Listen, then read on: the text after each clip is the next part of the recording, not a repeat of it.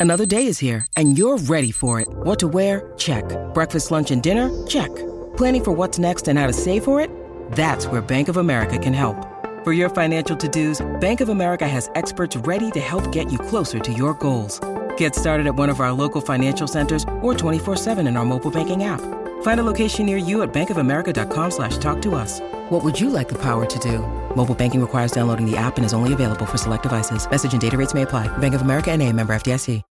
When you need mealtime inspiration, it's worth shopping Kroger, where you'll find over 30,000 mouthwatering choices that excite your inner foodie. And no matter what tasty choice you make, you'll enjoy our everyday low prices, plus extra ways to save, like digital coupons worth over $600 each week. You can also save up to $1 off per gallon at the pump with fuel points. More savings and more inspiring flavors make shopping Kroger worth it every time. Kroger, fresh for everyone. Fuel restrictions apply. There were people before kickoff tonight who effectively said there was no kind of point Chelsea playing against Manchester City because it was a foregone conclusion that Man City were going to win. Mauricio Pochettino and his players, all the Chelsea fans, might as well have just taken the Saturday off. Don't bother playing. Don't bother getting involved. Man City are going to get the three points. And I think that when you actually frame the pre-match analysis and doomsday analysis and all of that stuff that came before it i think it's very hard for those type of people to now come out and say this is a disaster. A point away at the Etihad is something that previous Chelsea teams would have at least been very content with. And i think that on the balance of play it was a fair result. I think that Chelsea were deservedly 1 0 up in the first half based on the balance of play, based on how we counter attack so effectively. In second half, Chelsea did very little in transition apart from one counter attack that Ederson saved well in the second half. So I, I can't honestly have many complaints that Chelsea didn't win the game because Man City's quality of opportunities that they created, Haaland having one of his worst performances I've ever seen, um, which bailed Chelsea out. And because if you look at the balance of play, if Haaland had his shooting boots on, even a decent Haaland, Chelsea probably lose that game. So it's it can't be classified as a disaster. There are some frustrations which I think are fair to point out, but there are also some real positives given it's one of the toughest, if not the toughest ground you can go to, especially in the Premier League. And a team that has won 11 in a row going into this game. So there can be no kind of revisionism over the type of opponent we came up against tonight. And given Chelsea were so easily beaten at Anfield, a really atrocious performance where we showed very little competence then you move on to the Wolves game, show very little competence. There were concerns in the first half against Crystal Palace. I think a performance, especially in large periods tonight, that looked very mature, tactically astute. The players seemed very alert together. They had to be together and alert because of the amount of pressure they were under.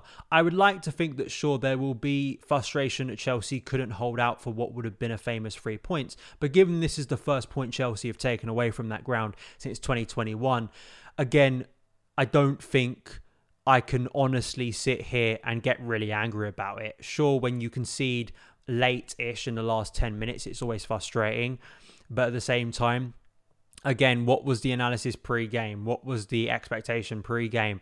And I thought that this was a performance that, yeah, I, I think should pose some questions, but mostly positives, hopefully going into next week. Because I think if Chelsea put out a similar performance of execution against Liverpool, I think it just needs a tweak or two to maybe see Chelsea do something different and get over the line. But they were very close to getting over the line. And again, Think about only two weeks ago where we weren't even close to competing against Liverpool. So I think steps forward. I thought the team was basically spot on. I think a lot of you guys were writing in the comments of my preview where you felt that Raheem Sterling would start. I didn't.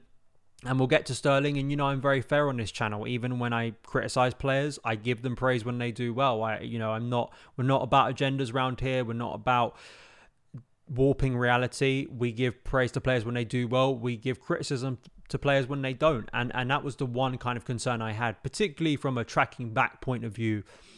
But the first half was wonderful from Chelsea. It was uh, pitch perfect in terms of that balance between pressing City when we could, finding gaps when we needed to, to press their defence and find those spaces to hit on transition. It was a very different game to the one that took place in November.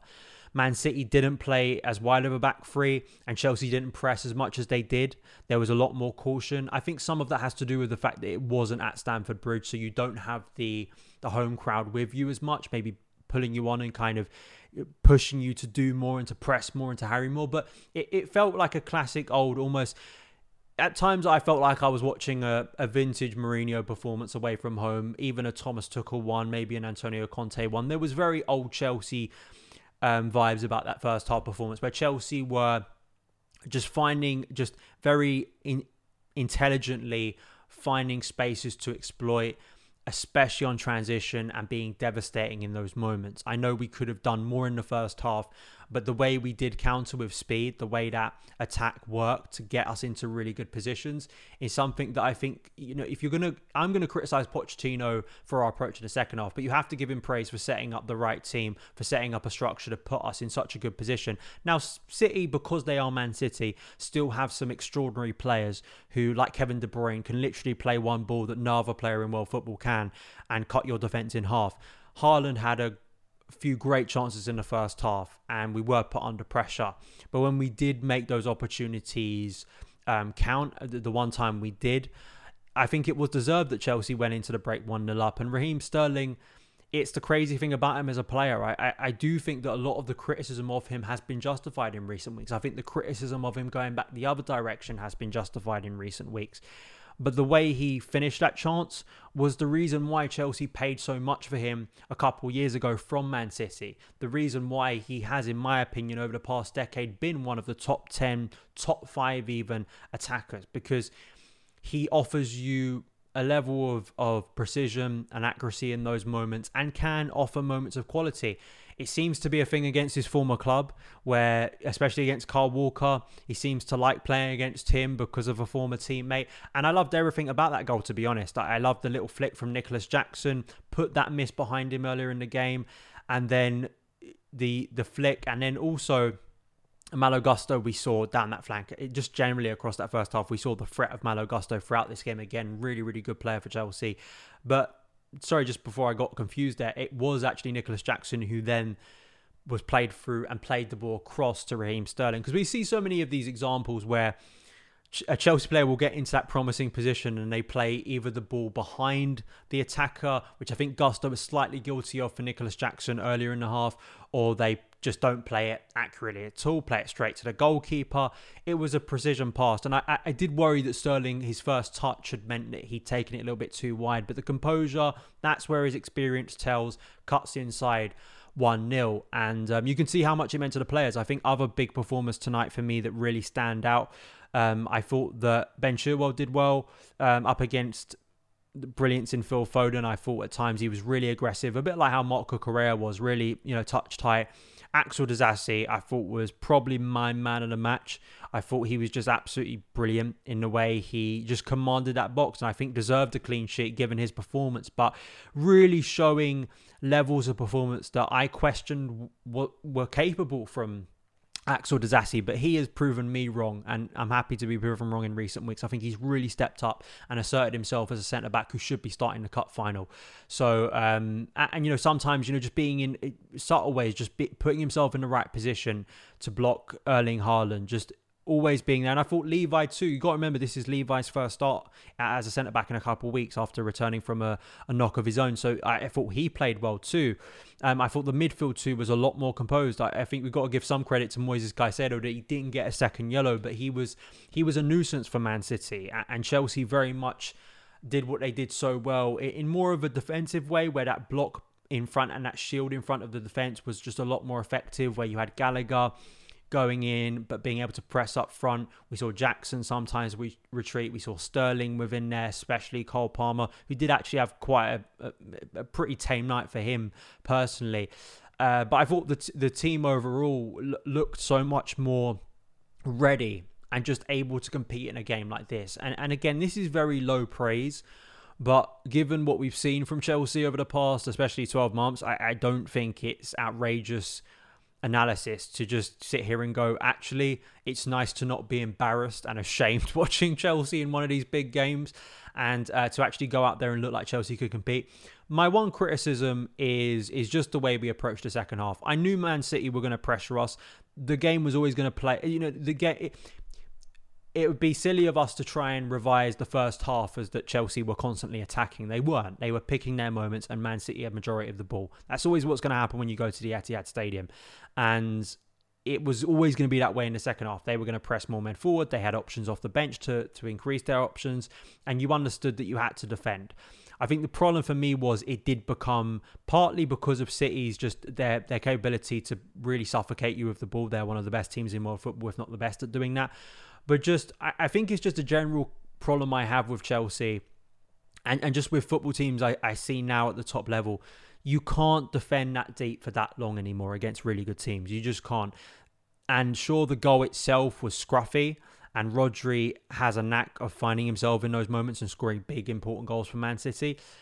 But about a decade ago, the Mourinho style of approach could have worked it's not the same anymore. You need to offer an outlet going the other way. Chelsea needed to find some way to relieve pressure.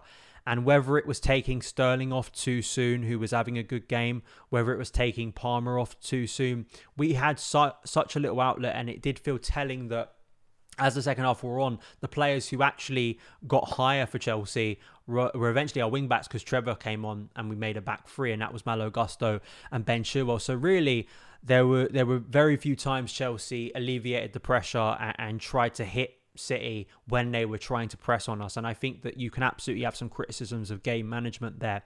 But given that Man City scored that goal, listen, if you're questioning the character and mentality and, and willingness of this team to face adversity, and we've seen this team collapse a few times this year, I think the fact that they didn't collapse and they were able to hold on for a point, I still think is something commendable because we've seen Man City, especially at home, and, and, and again, the quality they have. And this is a team that keep on winning, win after win after win. For Chelsea to stop that, I still think is something not to celebrate, but to commend and, look at as as a at least a step forward in this type of occasion because it's a ground where Chelsea regularly have gone to and, and absolutely been battered with, without any reply. Tonight there was a reply. Tonight there was a response, and I hope for Pochettino and his players, despite some frustrations, there can be renewed sense of optimism going into the cup final next week that we can put on a good show. So give me your thoughts as ever, and I'll see you again very soon. Sports Social Podcast Network.